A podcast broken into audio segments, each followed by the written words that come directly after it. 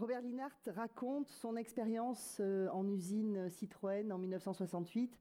C'est un intellectuel qui, par engagement, décide euh, d'abandonner euh, sa carrière universitaire pour aller s'engager donc oui, on peut dire s'engager comme ouvrier chez Citroën pour à la fois comprendre, être impliqué et puis aussi essayer de, motiver les ouvriers sur leurs conditions.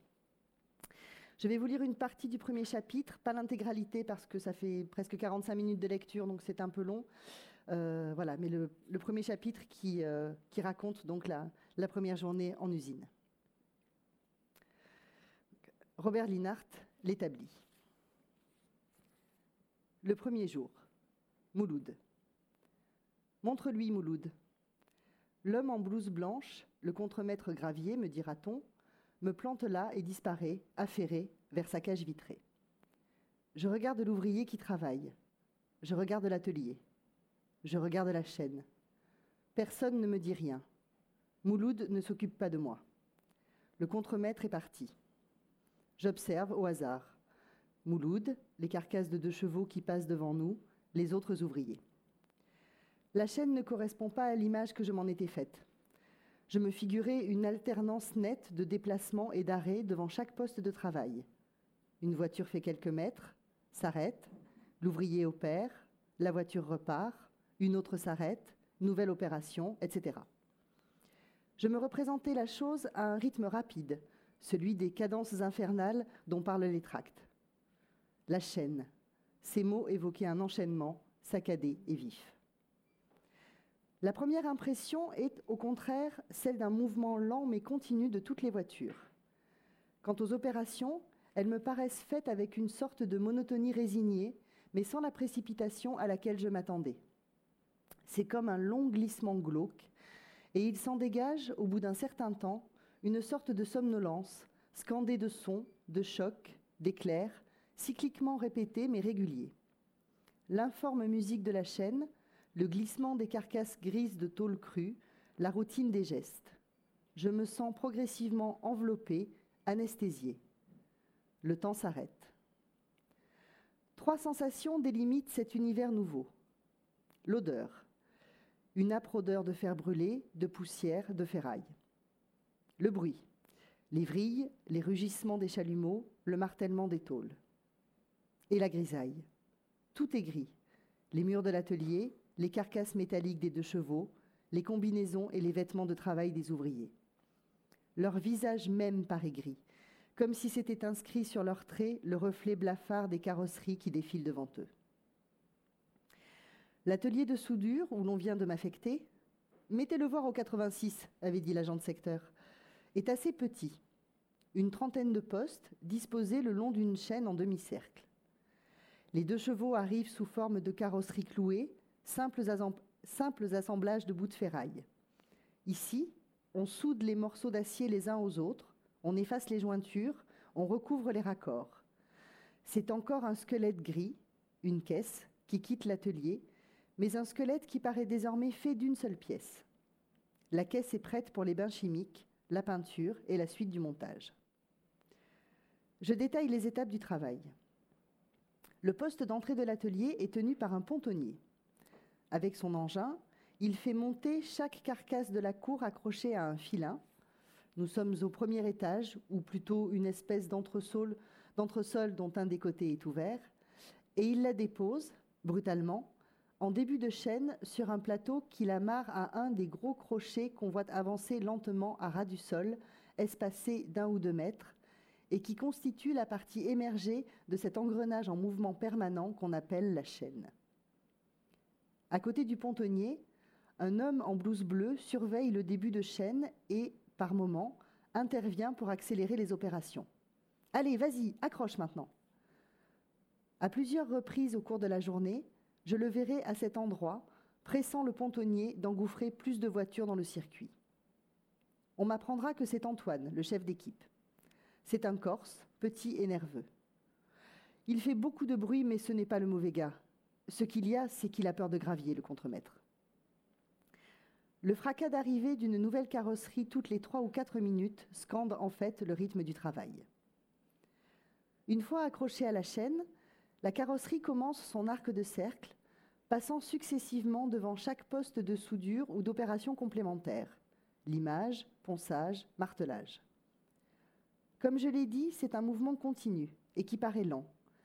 La chaîne donne presque une illusion d'immobilité au premier coup d'œil, et il faut fixer du regard une voiture précise pour la voir se déplacer, glisser progressivement d'un poste à l'autre. Comme il n'y a pas d'arrêt, c'est aux ouvriers de se mouvoir pour accompagner la voiture le temps de l'opération. Chacun a ainsi, pour les gestes qui lui sont impartis, une aire bien définie, quoiqu'aux frontières invisibles.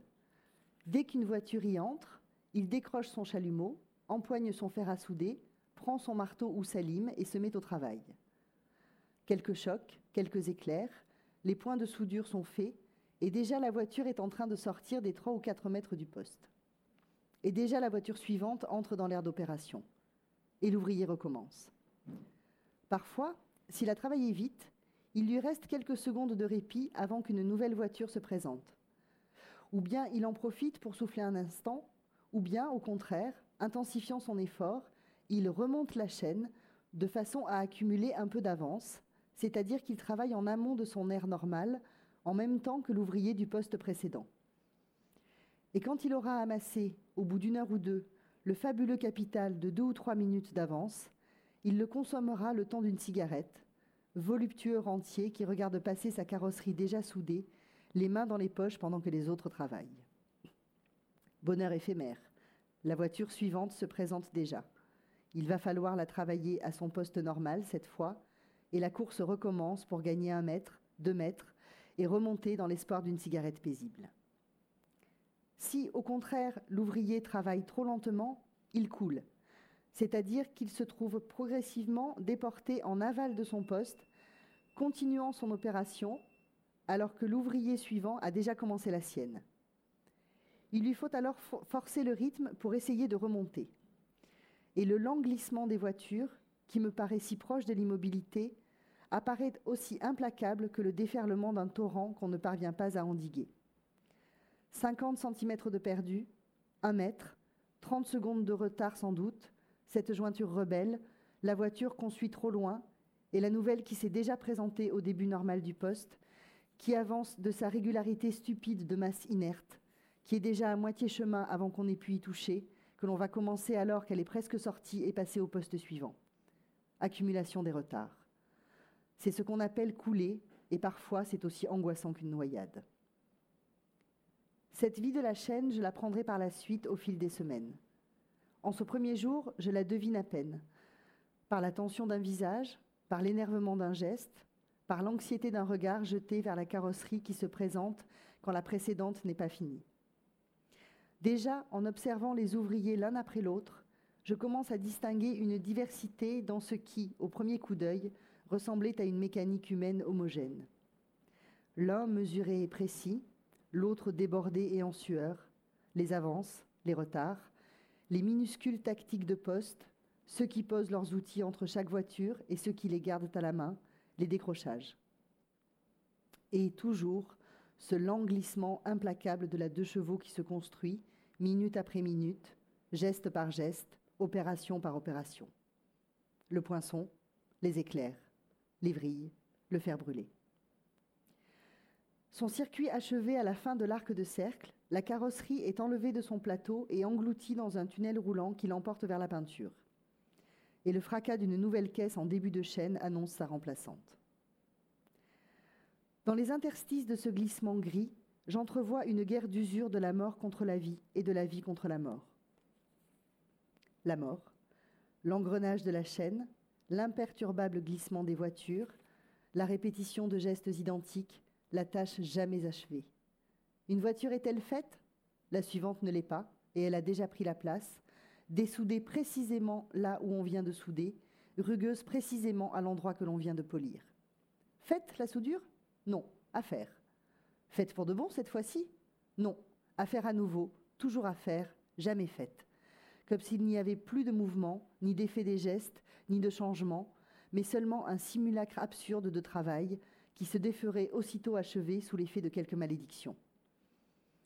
Et si l'on se disait que rien n'a aucune importance, qu'il suffit de s'habituer à faire les mêmes gestes d'une façon toujours identique, dans un temps toujours identique, en n'aspirant plus qu'à la perfection placide de la machine. Tentation de la mort. Mais la vie se rebiffe et résiste. L'organisme résiste. Les muscles résistent. Les nerfs résistent. Quelque chose, dans le corps et dans la tête, s'arc-boute contre la répétition et le néant. La vie, un geste plus rapide, un bras qui retombe à contretemps, un pas plus lent, une bouffée d'irrégularité, un faux mouvement, la remontée, le coulage, la tactique de poste. Tout ce par quoi, dans ce dérisoire carré de résistance contre l'éternité vide qu'est le poste de travail, il y a encore des événements, même minuscules, il y a encore un temps, même monstrueusement étiré. Cette maladresse, ce déplacement superflu, cette accélération soudaine, cette soudure ratée, cette main qui s'y reprend à deux fois, cette grimace, ce décrochage, c'est la vie qui s'accroche. Tout ce qui, en chacun des hommes de la chaîne, hurle silencieusement Je ne suis pas une machine. Justement, deux postes après celui de Mouloud, un ouvrier, algérien aussi, mais au trait plus marqué, presque asiatique, est en train de couler. Il s'est progressivement déporté vers le poste suivant. Il s'énerve sur ses quatre points de soudure. Je vois ses gestes plus agités, le mouvement rapide du chalumeau. Soudain, il en a assez. Il crie au pontonnier. Oh, moins vite là Arrête un peu les caisses, ça va pas Et il décroche le plateau de la voiture sur laquelle il travaille, l'immobilisant ainsi jusqu'au crochet suivant qui la reprendra quelques secondes après. Les ouvriers des postes précédents décrochent à leur tour pour éviter un carambolage des caisses. On souffle un instant. Cela fait un, un trou de quelques mètres sur la chaîne un espacement un peu plus grand que les autres. Mais l'Algérien a remonté son retard. Cette fois, Antoine, le chef d'équipe, ne dit rien. Il a bourré à fond depuis une heure et il a trois ou quatre voitures d'avance. Mais d'autres fois, il intervient, harcèle l'ouvrier qui coule, l'empêche de décrocher ou, si c'est déjà fait, accourt raccrocher le plateau à sa place initiale. Il a fallu cet incident pour que je réalise à quel point les temps sont serrés. Pourtant, la marche des voitures paraît lente et, en général, il n'y a pas de précipitation apparente dans les gestes des ouvriers. Me voici donc à l'usine, établie. L'embauche a été plus facile que je ne l'avais pensé. J'avais soigneusement composé mon histoire, commis dans l'épicerie d'un oncle imaginaire à Orléans, puis, manutentionnaire un an, certificat de travail de complaisance, service militaire dans le génie à Avignon, j'ai récité celui d'un camarade ouvrier de mon âge et prétendu avoir perdu mon livret. Pas de diplôme. Non, même pas le BEPC. Je pouvais passer pour un Parisien d'origine provinciale perdu dans la capitale et qu'une ruine familiale contrainte à l'usine. Je répondis brièvement aux questions, taciturne et inquiet. Ma piètre mine ne devait pas détonner dans l'allure générale du lot des nouveaux embauchés. Elle n'était pas de composition. Le laminage des convulsions de l'après-mai 68, un été de déchirement et de querelles, était encore inscrit sur mes traits, comme d'autres, parmi mes compagnons, portaient la marque visible de la dureté de leurs conditions de vie. On n'emmène pas large quand on vient quémander un tout petit emploi manuel, juste de quoi manger, s'il vous plaît, et qu'on répond timidement rien aux questions sur les diplômes, les qualifications, sur ce qu'on sait faire de particulier. Je pouvais lire sur les yeux de mes camarades de la file d'embauche, tous immigrés, l'humiliation de ce rien. Quant à moi, j'avais l'air suffisamment accablé pour faire un candidat ouvrier insoupçonnable. Monsieur l'embaucheur a dû penser Tiens, un demi-campagnard un peu ahuri, c'est bon ça, ça ne fera pas d'histoire. Et il m'a donné mon bon pour la visite médicale. Au suivant. D'ailleurs, pourquoi l'embauche d'un ouvrier à la chaîne serait-elle une opération compliquée? Idée d'intellectuel, habitué à des recrutements complexes, des étalages de titres, des profils de poste. Ça, c'est quand on est quelqu'un. Mais quand on est personne. Ici, tout va très vite. Deux bras, c'est vite jaugé. Visite médicale éclair avec la petite troupe d'immigrés. Quelques mouvements musculaires. Radio, pesage. Déjà l'ambiance. Mets-toi là, torse nu. Dépêchez-vous là-bas un médecin qui fait, qui fait quelques croix sur une fiche. Ça y est, bon pour le service Citroën. Au suivant. Moment favorable. En ce début de septembre 1968, Citroën dévore de la main-d'œuvre. La production marche fort et on comble les trous que le mois d'août a creusés dans l'effectif des immigrés. Certains ne sont pas revenus de leur congé lointain, d'autres rentreront en retard et apprendront, désespérés, qu'ils sont licenciés. On s'en fout de tes histoires de vieille mère malade, du balai. Déjà remplacé. On remplace sec. De toute façon, Citroën travaille dans l'instable. Vite entré, vite sorti. Durée moyenne d'un ouvrier chez Citroën, un an. Un turnover élevé, disent les sociologues. En clair, ça défile. Et pour moi, pas de problème, happé par la fournée entrante. J'ai quitté le bureau d'embauche de Javel le vendredi, muni d'un papier, affecté à l'usine de la Porte de Choisy. Présentez-vous lundi matin, 7 heures, à l'agent de secteur. Et ce lundi matin, les deux chevaux qui défilent dans l'atelier de soudure. Mouloud ne dit toujours rien. Je le regarde travailler. Ça n'a pas l'air trop difficile. Sur chaque carrosserie qui arrive, les parties métalliques qui constituent la courbure au-dessus de la fenêtre avant sont juxtaposées et clouées mais laisse apparaître un interstice. Le travail de Mouloud est de faire disparaître cet interstice. Il prend de la main gauche un bâton d'une matière brillante, de la main droite un chalumeau. Coup de flamme. Une partie du bâton fond en un petit tas de matière molle sur la jointure des plaques de tôle. Mouloud étend soigneusement cette matière à l'aide d'une palette de bois qu'il a saisie aussitôt après avoir reposé le chalumeau. La fissure disparaît. La partie métallique au-dessus de la fenêtre semble ne plus se composer que d'un seul tenant. Mouloud a accompagné la voiture sur deux mètres. Il, abandonne le travail fait et revient à son poste, à son point de station, attendre la suivante. Mouloud travaille assez rapidement pour avoir un battement de quelques secondes entre chaque voiture, mais il n'en profite pas pour remonter. Il préfère attendre. Voici une nouvelle carrosserie. Bâton brillant, coup de chalumeau, la palette, quelques coups vers la gauche, vers la droite, de bas en haut. Mouloud marche en travaillant sur la voiture. Un dernier frottement de palette, la soudure est lisse. Mouloud revient vers moi. Une nouvelle carrosserie s'avance. Non, ça n'a pas l'air trop difficile. Pourquoi ne me laisse-t-il pas essayer? La chaîne s'arrête. Les ouvriers sortent des casse-croûtes. La pause, me dit Mouloud. Il est 8h15. Seulement Il m'a semblé que s'écoulaient des heures dans cet atelier gris, pris dans le glissement monotone des carrosseries et les éclairs blafards des chalumeaux. Cette interminable dérive de tôle, de ferraille en dehors du temps. Une heure et quart seulement. Mouloud me propose de partager le morceau de pain qu'il a soigneusement défait d'un empaquetage de papier journal. Non merci, je n'ai pas faim. Tu viens d'où? De Paris. C'est ton premier boulot chez Citroën? Oui, et même en usine. Ah bon? Moi, je suis kabyle. J'ai la femme et les enfants là-bas. Il sort son portefeuille, montre une photo de famille jaunie. Je lui dis que je connais l'Algérie. Nous parlons des routes sinueuses de la Grande Kabylie et des falaises abruptes de la petite Kabylie qui tombe dans la mer près de Colo. Les dix minutes ont passé. La chaîne repart. Mouloud empoigne le chalumeau et se dirige vers la première carrosserie qui s'avance. Nous continuons à parler, par intermittence, entre deux voitures. Pour le moment, tu n'as qu'à regarder, me dit Mouloud. Tu vois, c'est la soudure à l'étain. Le bâton, c'est l'étain. Il faut attraper le coup de main. Si tu mets trop d'étain, ça fait une bosse sur la carrosserie et ça va pas. Si tu ne mets pas assez d'étain, ça recouvre pas le trou et ça va pas non plus. Regarde comment je fais, tu essaieras cet après-midi. Et après un silence, tu commenceras toujours assez tôt. Et nous parlons de la, Kabylie, de l'Algérie, de la culture des oliviers, de la riche plaine de la Mitidja, des tracteurs et des labours, des récoltes inégales et du petit village de montagne où est restée la famille de Mouloud. Il envoie 300 francs par mois et il fait attention à ne pas trop dépenser pour lui-même.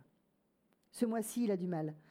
Un camarade algérien est mort et les autres se sont cotisés pour payer le rapatriement du corps et envoyer un peu d'argent à la famille. Ça a fait un trou dans le budget de Mouloud, mais il est fier de la solidarité entre les Algériens et particulièrement entre les Kabyles. Nous nous soutenons comme des frères. Mouloud doit avoir une quarantaine d'années. Une petite moustache, des tempes grises, la voix lente et posée. Il parle comme il travaille, avec précision et régularité. Pas de gestes superflus, pas de mots superflus. Les carrosseries défilent, Mouloud fait sa soudure. Chalumeau, éteint, coup de palette. Chalumeau, éteint, coup de palette. Midi et quart. La cantine. Trois quarts d'heure pour manger. Quand je reviens à ma place, un peu avant une heure, Mouloud y est déjà. Je suis content de retrouver son visage, déjà familier, au milieu de cet atelier gris et sale de ses ferrailles ternes. Il n'est pas encore une heure, on attend la reprise. Un peu plus loin, un attroupement s'est formé autour de l'ouvrier algérien au trait asiatique que j'ai vu couler ce matin. Hé, Sadok, fais voir, où tu l'as eu? Je m'approche.